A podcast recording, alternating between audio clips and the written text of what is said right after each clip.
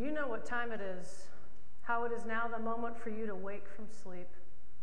In the name of the Father, and the Son, and the Holy Spirit. Amen. Good morning, St. Paul's. So I was sitting in a deer blind the last two days in western Oklahoma thinking about what would be interesting to tell you all about Advent. Advent's my favorite time of the Christian year because it evokes these spiritual knowings and spiritual practices that are vital to our faith journeys, and they can be learned while deer hunting. you see, Advent is the beginning of the Christian year, which means that these spiritual truths that we seek and practice during this time ought to shape us spiritually for the rest of the year. The readings for today foreshadow the end of times, an apocalypse of sorts when Jesus will come back to change the world for good. Advent is this strange liminal space and time where we wait, we watch, and we wonder what God is up to and where God will meet us next. See, 48 out of the 52 Sundays of the year, we celebrate the already that Jesus has arrived. As we come together to form his corporate body in worship, we make Christ present. But Advent is this in between time we set aside for just four Sundays of the year to remember the great not yet. Even though we know Christ was crucified and raised from the dead, we continue to wait for the parousia, the second coming. We wait for him to come again to set things straight to bring his kingdom on earth as it is in heaven. So we spend these four weeks waiting, watching, and wondering with all of creation as we set aside time to listen, to learn, to grow through things like prayer and contemplation, fasting, or sitting really still in the cold in a deer blind. And this number four is significant as we wait for Christ. For the four directions of the earth, we learn, Christ, learn about Christ's life, death, and resurrection in the four Gospels. And we read in John's Revelation that the four creatures, and the four seals, and the four horsemen have to do with God's justice and adoration in the end of times. Keep awake, Jesus says, for you do not know on what day your Lord is coming. So, the best part of hunting to me is waiting for God to slowly illuminate the landscape with the sun. Dawn acts as this microcosm of the season of Advent.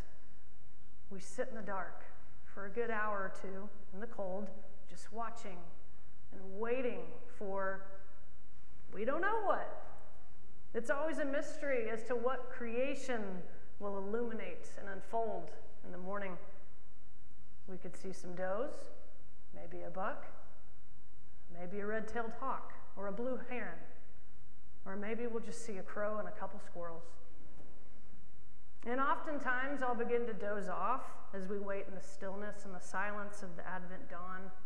But suddenly I'm startled and jolted awake by the barking and howling of my cousins, the coyote.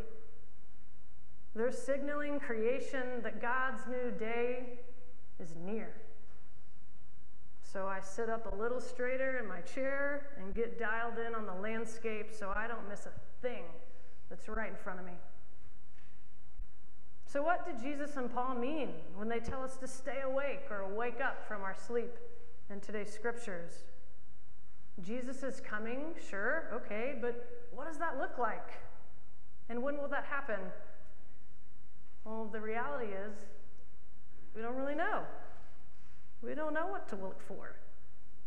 So, so what do we do? And how do we wake up to something we don't know is going to happen?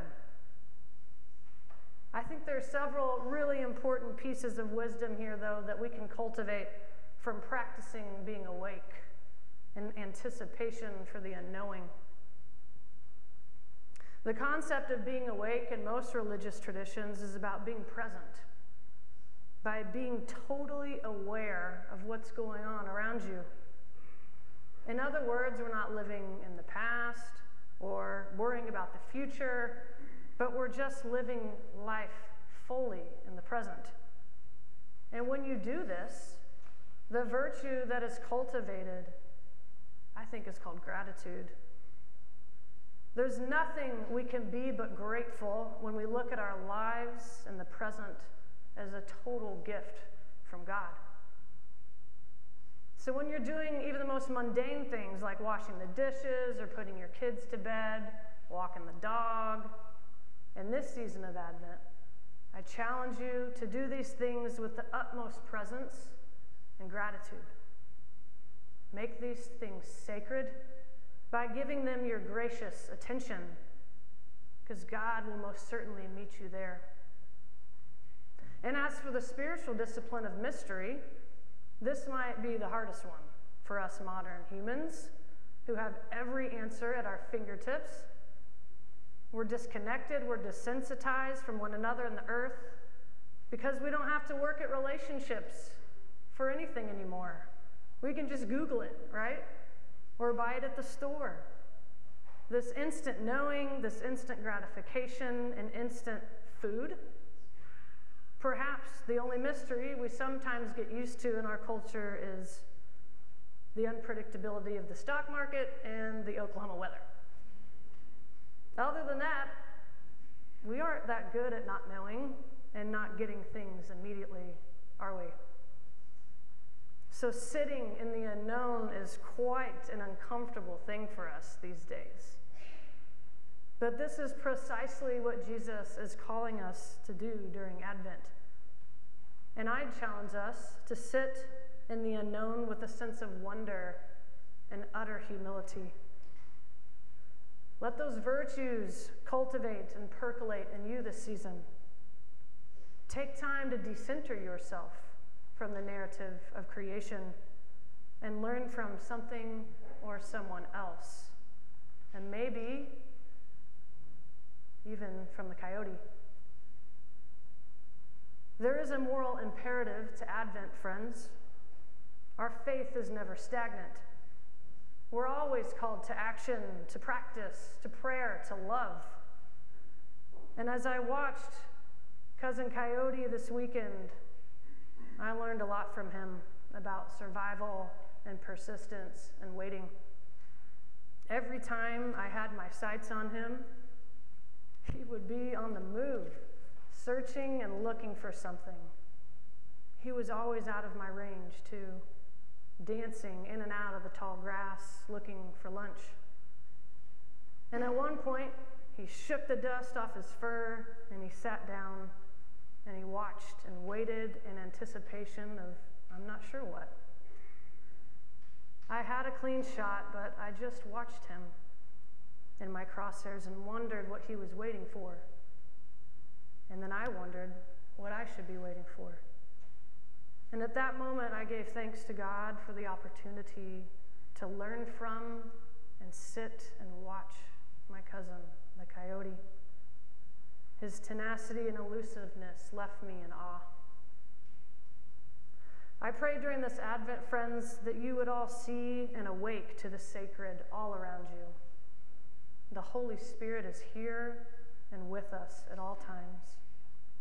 She beckons us to put on the armor of light, our Lord Jesus Christ.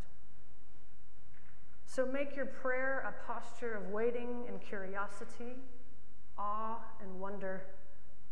Linger in the mystery and the unknowing. Be thankful for the simple things. Be humbled by your place in the order of things.